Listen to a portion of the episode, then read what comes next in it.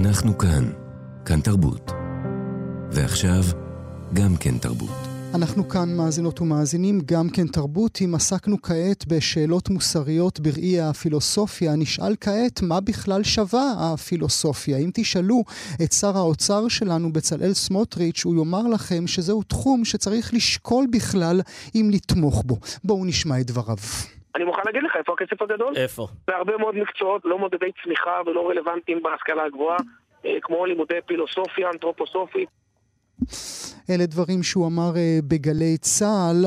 דיקניות ודיקני הפקולטות למדעי הרוח באוניברסיטאות, העברית, בן גוריון, תל אביב, אריאל, בר אילן, חיפה, נד... נדהמו מהדברים האלה של שר האוצר. הם גם שלחו לו מכתב, מכתב בו הם כותבים, הדברים משדרים זלזול בבסיס הידע העשיר והחשוב שנוצר בפקולטות למדעי הרוח ומהווה את נשמתן של חברות דמוקרטיות ויצירתיות.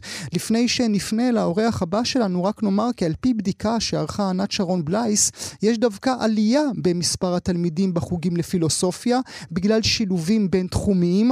באוניברסיטת בן גוריון למשל חלה השנה עלייה במספר הנרשמים, 47 סטודנטים חדשים בשנה א', 123 תלמידות ותלמידים לומדים תואר ראשון ושני בחוג.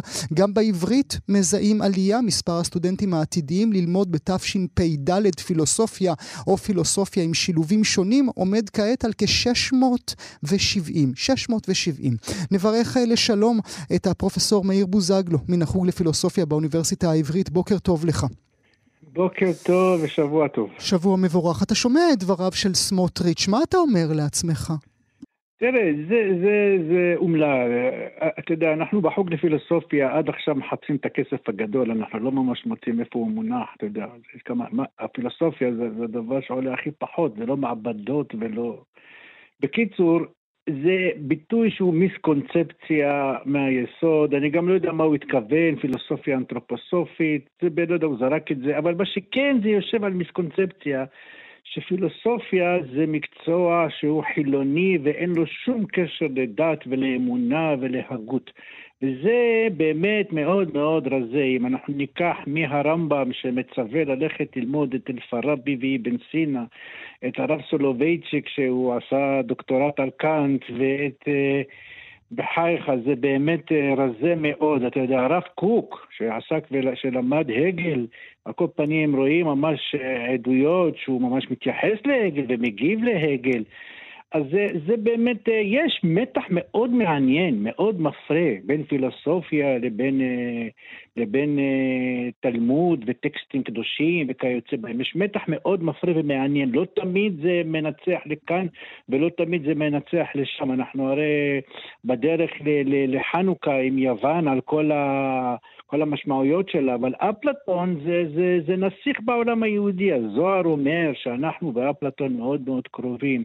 הדברים, התניא שמצטט את הרמב"ם, בקיצור, הדברים הוא, זה, זה טענה, בוא נגיד, זה לא, סמוטריץ' זה לא האיש לייצג את היחסים בין פילוסופיה לבין ההגות היהודית. כן, לא אבל, אבל, זה, אבל זה כן האיש כן. שיושב על השיבר, אם אתה מרשה לי, הפרופסור אה, בוזגלו.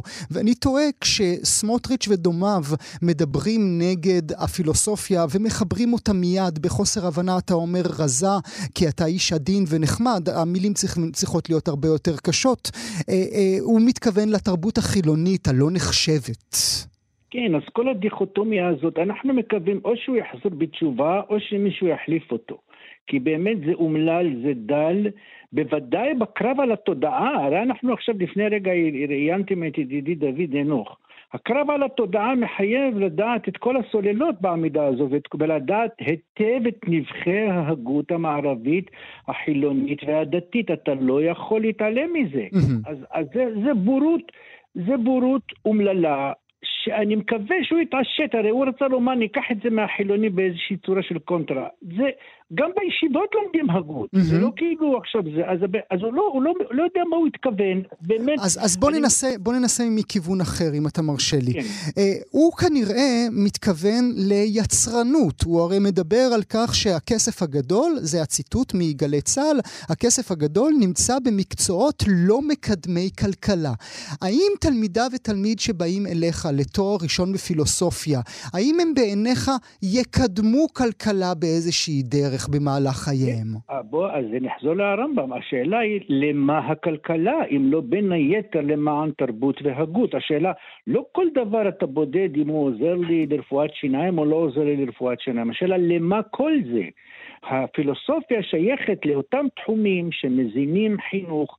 דרך אגב, יש אינטראקציות מאוד עמוקות בין פילוסופיה לבין מדע, בין מתמטיקה לבין פיזיקה ותורת הקוונטים. כל הדברים האלה זה חלק מראייה שלמה שאתה לא יכול לחתוך אותה באופן מלאכותי.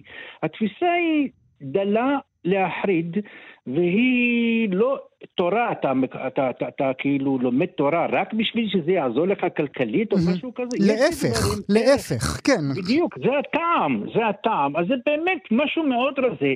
אני מקווה שה... חשבים ואנשים... לא, אבל, אבל בוא נדבר, בוא נדבר אה, אה, אה, לעניין עצמו. אה, אה, חוכית או רבקה, למה אמרתי חוכית? לא יודע, שמעתי בחורה שקוראים לה חוכית. חוכית כן. או רבקה באות ללמוד אצלך, אה, ואחר כך היא תלך, ללמוד, היא תלך לעבוד בהייטק. מה היא תיתן להייטק כאשר היא למדה אצלך תואר ראשון בפילוסופיה? אז, אז בוא אני אחדש לך, היום מסתבר שרוב הדברים, דווקא רובוטים וכל מיני דברים, יותר ויותר דברים יכולים להחליף על ידי מיכון ועל ידי דברים אלגוריתמיים. דווקא אנשי ההייטק הבכירים, פרומן בזמנו, אמר, אני מקבל אנשים שיש להם, שלמדו פילוסופיה, כי פילוסופיה זה ביקורתיות, זה ראש גדול, זה חשיבה על הנחות היסוד. מסתבר ששם זה יותר נדרש. אם אתה מנהל או מנהלת בית ספר ויש לך רקע בפילוסופיה, את מכירה חשיבה ביקורתית, את תדעי מה, לעזות, מה לענות לג'ודי בטר האומללה הזאת. Mm-hmm. בקיצור, אין ספק. עוד אחת מחותמות שזה... המכתבים למיניהן, כן. כן, בדיוק, עוד אחת איזו תפיסה חולנית וריקה וזה, וחלולה. אז אנחנו פה, עכשיו, אנחנו כיהודים נגיד שעולם ההגות הוא עולם סתמי, שרק לא יצרני, זה פשוט, זה פשוט שערורייה.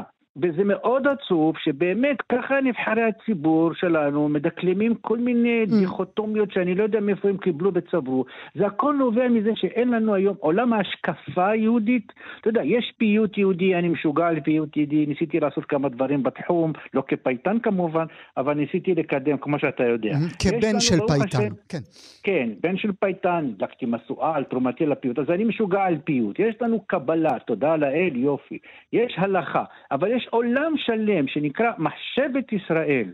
זה ההגות היהודית שמתחילה מארצות האסלאם, מסעדיה גאון והרמב"ם ומגיעה עד, עד, עד הרמן כהן ואחרים. זה עולם אדיר. אז אין לנו אותו, לא פיתחנו אותו. איכשהו בישראל, התחום הזה הודחק הצידה, ואנחנו מסתובבים היום בלי השקפה. Mm-hmm. יש דרשנות, יש uh, סגולות, יש הלכה, יש פיוט, אין השקפה. עכשיו, המקום שאתה בונה השקפה זה על ידי פילוסופיה, על ידי הגות, על ידי שיחה עם חכמים אחרים, על ידי התגברות עליהם, כמו שעשה הרב קוק, הוא התגבר על הגל, כמו שעשה הרמב"ם, הוא התגבר על אריסטו, ואז קיבלנו את הדברים היפים ביותר שיש. מה ש... מה...